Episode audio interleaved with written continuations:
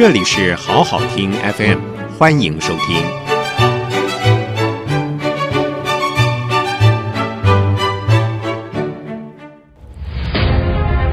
名家论坛，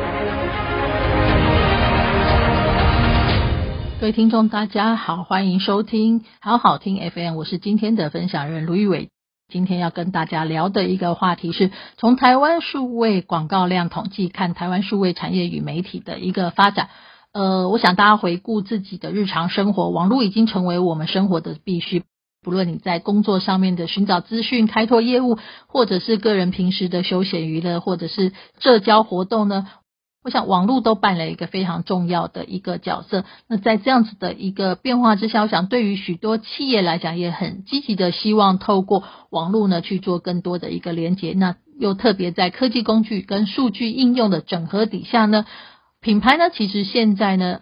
比起以往更容易了解消费者在做什么。比如说，大家常常。发现有这样子的一个现象，当你在比如说你想去日本玩，在搜寻某些资讯的时候，马上可能就会有相关的广告呢投放给你。那当然是透过了所谓的网络的 cookie 这样的一个技术，在你的网站的里面呢，它埋入了所谓的城市码，所以它可以追踪你的这些数字。也因为这样子的一个精准的特性，加上呢，它相对于过去。非数位的媒体的投资额比较低，这使得数位广告在近年来的成长的力道一直都非常的强烈。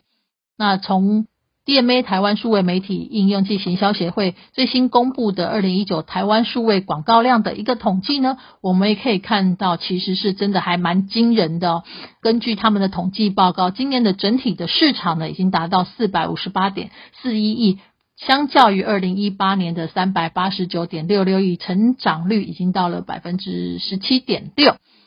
在这个里面呢，不同的广告类型当然有不同的一个表现哦。以广告类别来看，报告里面区分了大概五个类型。第一个是所谓的展示型广告，也就是大家看到网站上面一块一块叫做 banner 的这样子的一个形式。或者是在你可能用 Facebook 里面看到很多赞助的这样子的一个贴文，或者是你在看新闻里面，它中间有插入的一些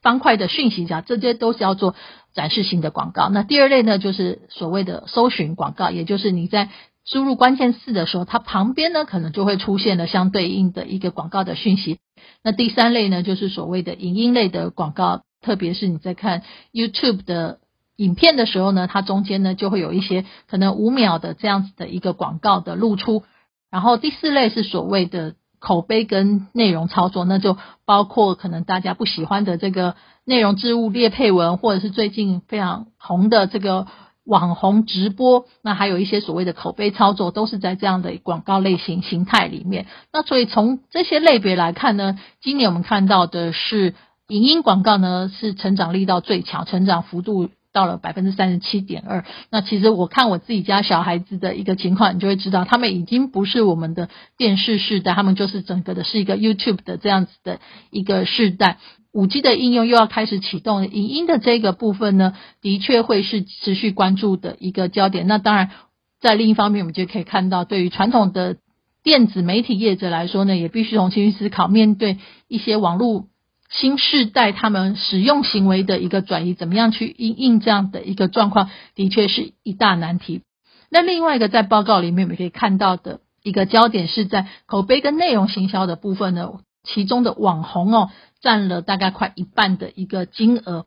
那网红经济的日渐成熟也不是今天才发生，但是呢，随着这个越来越多的网红投入啊，它不仅带动了现在有专业的网红经纪公司兴起，甚至呢有许多公司开始提供网红的数据分析，比如说这个你的产品你可能需要什么样的网红做搭配，不管是它的被按赞数或者追踪人数，它都可以有一份的一个报表提供给品牌去做一个思考。那我想这个也。打破了过去我们在看传统广告里面代言人的一个形象，也就是说，现在在透过这样子的一个口碑代言的这个部分，他在讲的已经不是一个高大上的明星，可能他会需要更生活感的一个操作呢，来满足不同的一个行销的一个需求。如果从产业来看呢，里面呢还蛮值得关注的一个部分是公部门哦，虽然公部门在整体的投入的金额呢是在二十七点八三亿，并不是整个产业类别最多的。里面产业类别最多的还是以电商，它大概有六十三点五九亿。但是公部门的这个部分呢，我想随着这几年大家一直在谈到政府机构的与民沟通哦，的确让公部门在过去这一年呢有非常多的一个投入，特别是我们看到社群平台上面许多的部门，像是海巡署啦、农委会啦，甚至经济部呢，都有跟过去比较生冷。单调的一个政令宣导模式呢，变成非常的一个生活化。我想这也是呃让大家看到所谓整个在政府的与民沟通的这个部分呢，会有一个跟过去很不一样的一个形态。那当然呢，也有人在谈到这里面也有可能带到新的问题，是不是透过一些网军舆论的操作呢？其实呢，会影响所谓的公民。的行为，所以想在这样子的一个口碑跟网红越来越普及的里面，我想另一方面呢，就是我们谈到我们自己作为一个乐听人，怎么样去增加我们的一个媒体的素养，去增加我们对于资讯的一个判断力，我想是一件非常重要的事。那当然，从整体未来的发展来看呢，其实也有几个部分呢可以去做一个思考。第一个是我们提到数位行销之所以在这几年保持一个很强劲的成长。的主要原因是因为它透过数据的收集跟追踪分析，它可以了解消费者的使用行为。但是在近期呢，主要的浏览器业者已经宣布哦，呃，未来你在上网时候，它所谓的 cookie，也就是记录你